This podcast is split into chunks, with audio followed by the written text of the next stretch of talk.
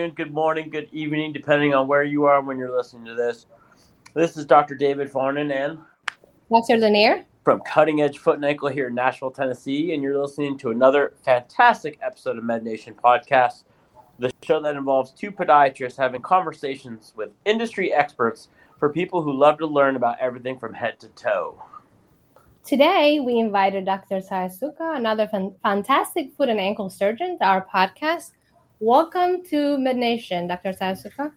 Thank you. I'm super excited to be on this podcast, and I've definitely tuned in to a few episodes that y'all y'all have had.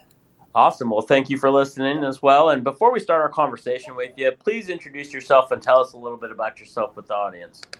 Well, I'm Vilai Saysoukha. I was born in Nashville, grew up in Smyrna, Tennessee. Go Bulldogs. Mm-hmm. I did my undergraduate degree in uh, biology with honors and pre med at the University of Memphis. Then I went on to move to South Florida in Miami, where I got my master's degree in biomedical science and then did podiatry school there.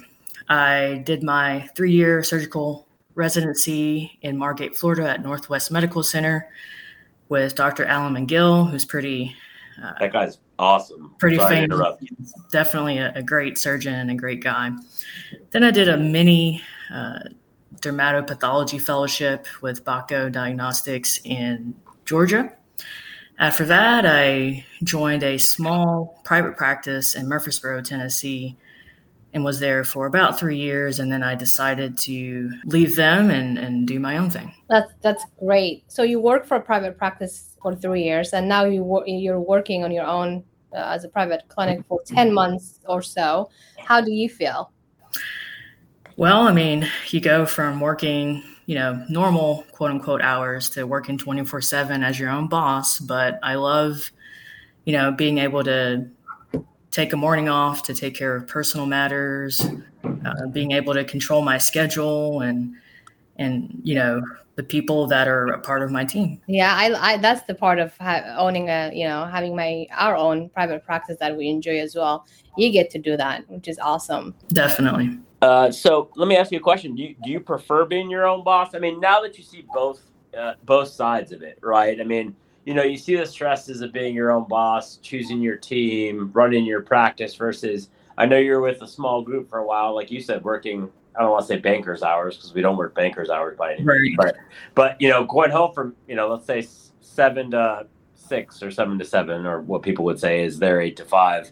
I mean, what do you what do you what do you prefer now? And I know I you know I know this is kind of a kind of a no brainer answer. You're like, oh, I'm my own boss now, but do you miss that you know the, the idea of being able to go home at a decent hour and kind of for, not necessarily think about the business when you get home or do you prefer it there are times you know when there are fires that you're putting out and you're thinking what did i get myself into? But at the end of the day i love the autonomy of being my own boss. And you know it, it's my stress alone. It's not like to go to a doctor's you know visit um, which doctors work at the same time we do. I, I can move around my schedule and not worry about you know my colleagues and, and things like that yeah that's actually a very good question david that you asked i think having that administration responsibility to somebody else uh, if you were working for somebody else sometimes i wonder how how nice that is you know you don't have to bring, you don't have to bring it home or you don't have to work on weekends to catch up on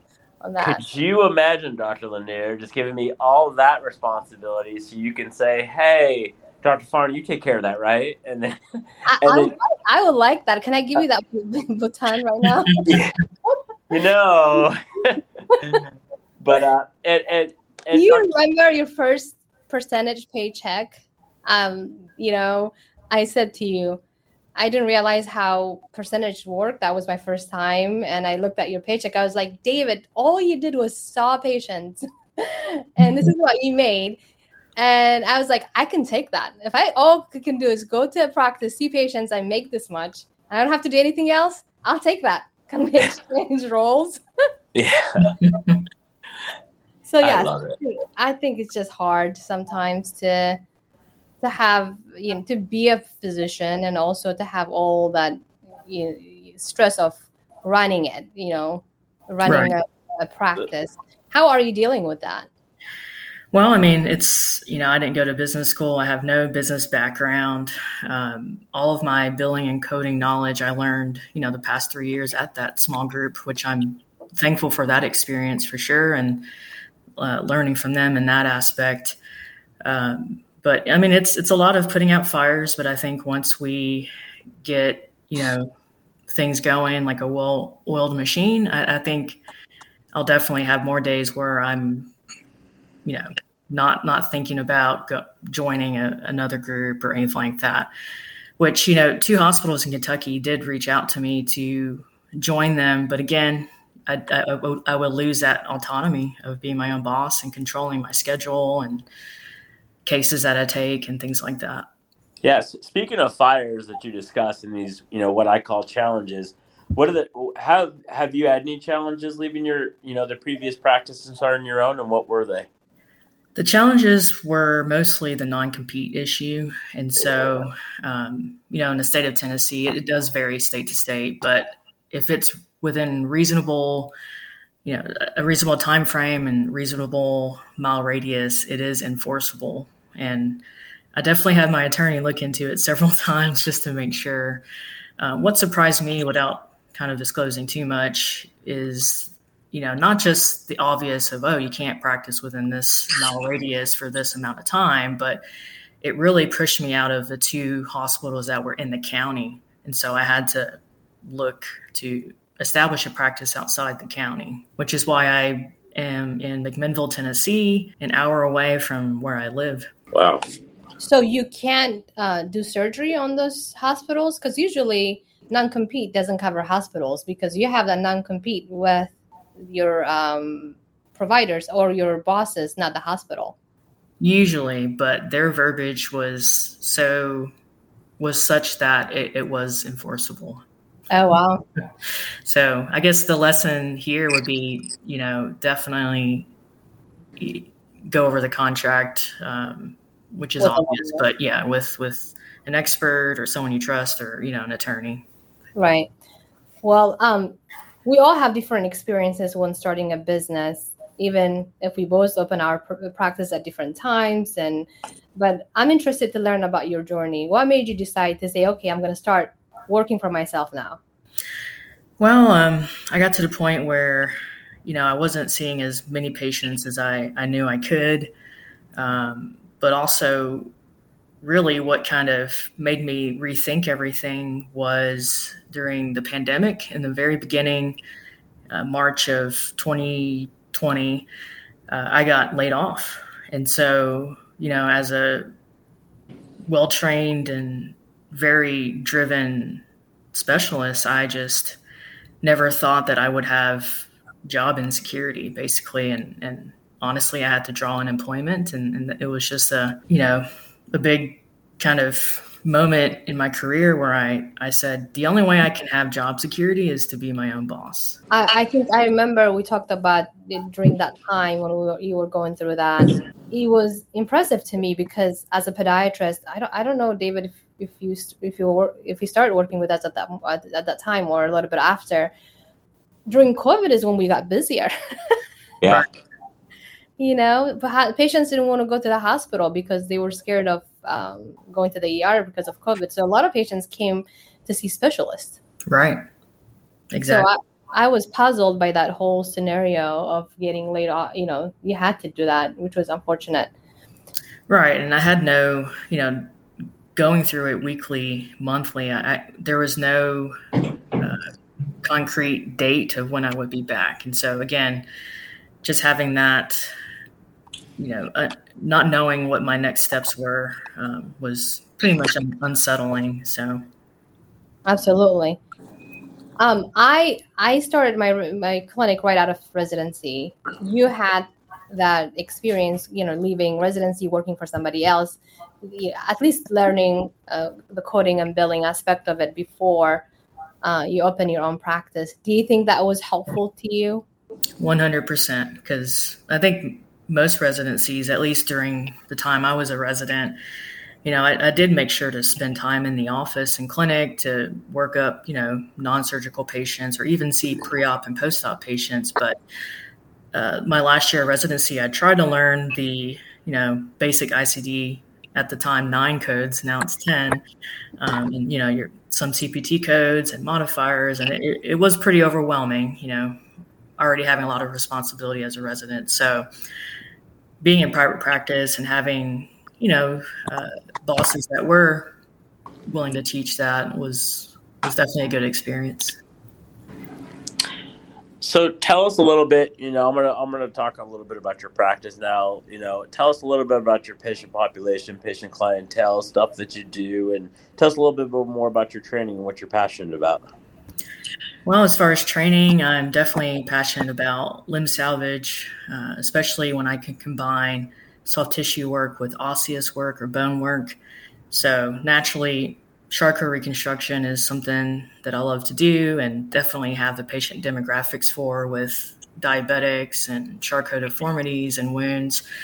Being out in the rural area, I'm surprised honestly at how much pathology I see compared to, you know, Murfreesboro, uh, more of a suburb type town. Um, we also see patients, for example, earlier this week, I had a patient who specifically wanted minimally invasive bunion surgery, and that patient drove four hours um, since I was the closest one that she could find, which I think it's cool. So just having really the mix of what our profession offers, anything from your hammer toes and bunions and flat foot reconstructions to you know your diabetic foot and uh, crazy deformities that we don't I didn't really see often uh, in Murfreesboro. Nice. I, have seen some of your work with the MIS bunionectomies. You and I use the same system, and I just want to say good job. It looks really good, by the way. Thank so. you. I appreciate that. Absolutely. You and I, you know, and I, we have many of the same reps, and I know you know, I think you and I have had similar cases together, or you know, obviously you're over there and I'm over here, but right. I, Brooke would have mentioned, "Hey, I'm headed over there to treat your case versus my case," and so you and I were both doing bunionectomies, and so right. yeah, just want to say, hey, great work. So yeah, likewise. Thank you. Oh, you're, yes, you're when you post uh, before and after, uh, some of your procedures are it, shows the work the work you do shows. One of the things about limb salvage is it's hard. It takes time. It takes patience. You got to mm-hmm. do it. You got to bring them back. And when you see that final picture, oh, she did that. You know. Yeah. Uh, it's not only you. You got to, you know, kind of bring the patient in the same pace as you are. You got to motivate your patients to listen to your instructions. Absolutely. And what I've struggled with being out in a rural area is, you know, it limb salvage involves you know a multidisciplinary team. You know we need vascular we need a good endocrinologist or pcp who can manage you know the diabetes uh, infectious diseases. And unfortunately where i'm at now you know i don't have those specialists at my disposal. And so a lot of these vascular issues diabetes control issues uh, have to be scheduled outpatient. And so um, it makes my job very difficult to heal because ideally we would want to set the patient up, optimize them from a vascular standpoint, from a diabetes standpoint, and nutrition standpoint. But it, oftentimes I have to just do what I have to do for infection control and then send them out. Um, sometimes I can't get patients into these specialist offices until a month or two later. So it's that's a def, that's a new struggle I'm I'm dealing with that I didn't deal with in a more urban area. Yeah, and it makes your job that much harder. Definitely. Um, so if you have to do this like all over again, would you do, you know, uh, owning your own practice? Would you retake the same steps that you did? You know, going out of residency or working for somebody, or um, do your due diligence and do your your research and open a, a practice right out of residency? That's a very good question. I like to think that all of our decisions, you know, lead to the next steps. And um, knowing what I know, I, definitely think I would have tried to do it on my own, just uh, right in the beginning. But again, I, I didn't have much guidance or mentorship, and you know, I just wanted to hit the ground running and start seeing patients and doing surgeries and it didn't attract me after residency to, you know, put in the work to open up a practice and business without having any knowledge. You're smarter. I would have to say the billing and coding and just, you know, the office flow. Honestly, I've learned what not to do and what to do um, as well. So I, I don't know. I, I, like to think that my three years at another practice um, overall was was good, and it gave me the tools to be so successful uh, early on with this practice. Yeah, so I want to hear a little bit about more about you. You know, talk about talk about your upbringing, talk about what you like to do for fun when you're not working and running the business.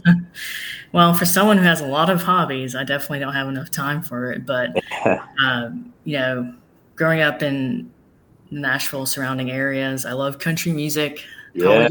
Don't, don't, look like I, would, but I love country music, uh, playing guitar, singing. I've written about 10 plus songs. Um, I, I love anything outdoorsy, biking, mountain biking, kayaking. Uh, I love my dogs. I have three of them. Uh, my wife and my bonus son, who's about to get his permit. nice. uh, everyone keeps asking, "Oh, you're gonna let him drive your Camaro?" Mm, no. Maybe you know in ten years, but um. You're gonna get him a Toyota. oh yeah, he's he's gonna drive Sarah, my wife's uh, Ford hybrid. Perfect. Yep, safe and you know don't worry have, have to worry about too much gas money. Right. So um, I, I love. Go ahead. I don't know if David, if you know about the Vilai, Dr. Saysoukha, she can sing.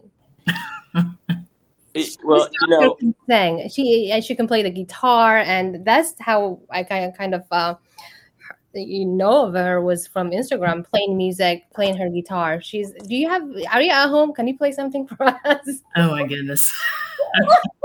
you, this is what true entertainers do right here, Dr. Saysoukha. the, well, the audience, the audience wants to hear some music. He's right. amazing. He's amazing.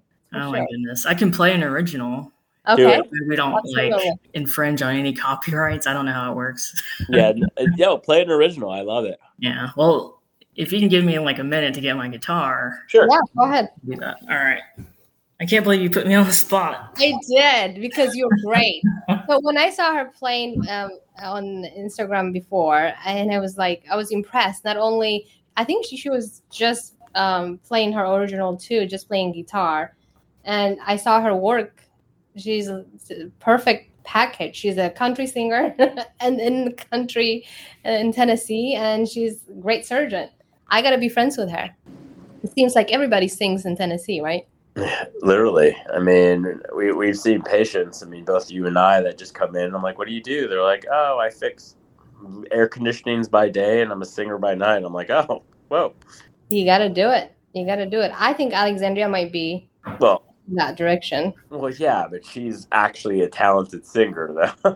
yeah, she's not like you, right? no, no, she actually has talent. Um, I'm good at lip singing, though. So I'm a rock star lip singer. Yeah, I've seen your your reels and your TikToks. Th- thank you, thank you. See, the fact that you even say that I'm actually I'm talented in lip singing, it's like the look of a rock star. I, I mean, it's there. You go. Thank you. You got something. You got something there, David. Now it's now it's Vilai's time. Okay.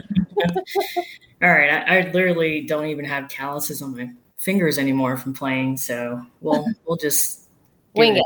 I guess we'll wing it. so this is a song I wrote more than ten years ago. Um, honestly, I would love for it to get into the right hands and become a, a single, and I can just you know make royalties. I don't really care to be famous, so this is called Only Heartache.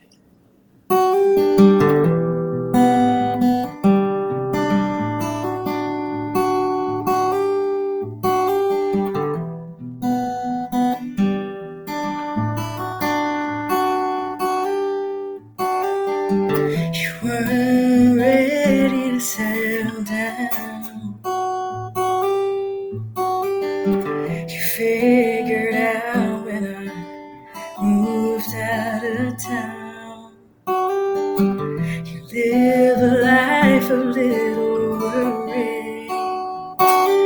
You live it up with your friends on hurry.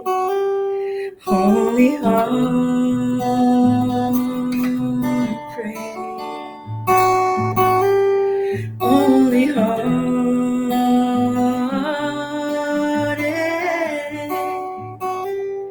Why'd she had to leave.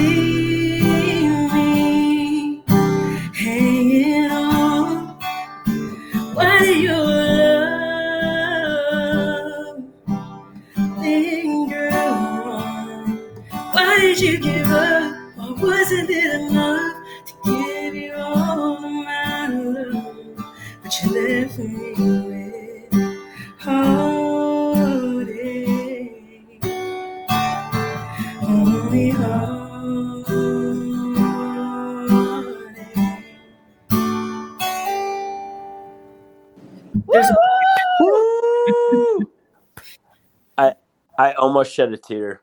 Aw. It was beautiful though. It know? was beautiful.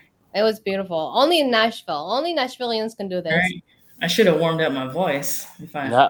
You know what's crazy is I wouldn't be surprised if there's record producers right now that are going to listen to this podcast and hopefully it gets in the right hands. Crossing my fingers. yeah, I mean, I I'm okay being a ghostwriter or a songwriter. Yeah, absolutely. If you get any loyalty fee from this, just Right. sure remember David and I. Oh, yeah. yeah, please. The the little people, right. the lip singer. the lip singer. There you go. Maybe I'll be in the video. Uh, let's do it. Um, so what is for you um, in the future, Vil- uh, Vilai? Well, um, you know, my practice is called Premier Foot and Ankle Centers, plural, of Tennessee, and I'm hoping I can uh, continue to expand and you know hire great people to continue to be on the team and really looking to expand in areas where you know there's really no podiatrists around or you know not kind of like where I'm at now, like the really needed populations, underserved, and things like that. I do want to come back to my hometown, so I just got one more year to tough it out. Um, Do you have any advice for people looking to start their own, business? You know, young young podiatry residents. yes, it's really, really scary. Um, but honestly, if we can do it, you know, uh, you can do it. You just got to find someone who's willing to mentor you. Uh, speaking of Instagram and social media, you know, Dr. Mercado up in New Jersey, um, we kind of became friends on Instagram. I saw that she was opening up uh, practice and location, uh, other locations, and I've reached out to you, Dr. Lanier, Yeah. uh, on advice and just having you know supportive people around you, both in the industry and outside of industry. Um, during my three years in a small private practice, I became good, you know, colleagues with an orthopedic surgeon out here in McMinnville, and that's kind of how I got the lay of the land too. And and um, it started off with him just referring me cases, and, and now there's two orthos in town, and they really don't like foot and ankle. So I've really picked a good spot as well. Um, location is key having the proper support is key and just trying to educate yourself and learn as much as you can this last you know year of residency or wherever you are in your training Well said. And uh, also for you, let's talk about you uh, in terms of what do you wake up every morning? Is there a mantra you live by or a quote you live by um, for our subscribers out there that motivates you? very good question honestly uh, some days are hard to get out of bed since i drive two hours every day but um, just what keeps me going is is knowing that I make I do make a difference, even with those stubborn patients. Um, you know, you got to be their advocate. But my mantra really is just, it's a new day. Um, yeah, there might have been some wins or some losses yesterday, but it's a new day, and we just keep moving forward. I love that. That's Me a too. I mean that's a good statement to live by. Yeah. Um, thank you so much, Vilay. I know you took your time to be here with us, to talk to us, to even sing for us. yeah, that, that was a pleasant surprise. That was definitely spontaneous. I love it. if there was a tip, if there was a tip jar, guys, I mean, I, there, there are tips by all means. I mean, hey, it, it, would go to you guys. You're you're doing oh, a wonderful thing here. With you can tell us your Venmo. He can. but no, it's been a, a, true pleasure, and I think what you're doing is great for our profession uh, in general, but also, you know, as a te- Tennessean uh, representing Nashville and, and, things like that. Um, yeah, I think it's great what y'all are doing. And thank you for listening to another wonderful Med Nation podcast with your host, Dr. David Farnen and Dr. Ruslim Lanier. We hope you enjoyed our conversation with Dr. Saysoukha. If you want to hear more conversations like this, join us for our next episode. As always, you can head over to the Apple Podcast and Spotify to hear more episodes like this. If you have any questions for Dr. Saysoukha and us, check out the links in the description below, and feel free to email us and connect. Thank you for thank you all for listening to this episode, and see you guys all next time. See you next time.